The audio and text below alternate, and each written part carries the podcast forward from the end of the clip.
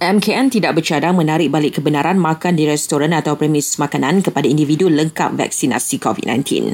Malah pihaknya memaklumkan berita harian dakwaan bahawa aktiviti dine-in menyumbang kepada peningkatan kes COVID-19 disifatkan andaian semata-mata.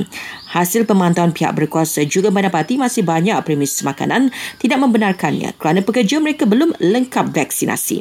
Sementara itu, hampir 74% daripada 20,897 kes COVID-19 yang dilaporkan di seluruh negara semalam melibatkan individu yang tiada atau tidak lengkap vaksinasi. Kementerian Kesihatan juga memaklumkan hanya 79 kes atau 0.4% daripadanya melibatkan kategori 5 itu pesakit kritikal. Kedah berharap Langkawi akan dibuka untuk gelembung pelancongan bermula 16 September ini bersempena sambutan Hari Malaysia.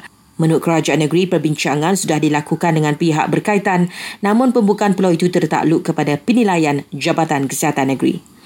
Jabatan Kesihatan Negeri Kedah sedang menjalankan siasatan lanjut berkenaan kes seorang pesakit COVID-19 meninggal dunia di lantai wad sebuah hospital di Sungai Petani. Pihaknya juga meminta penularan video kejadian itu dihentikan bagi menghormati keluarga mendiang.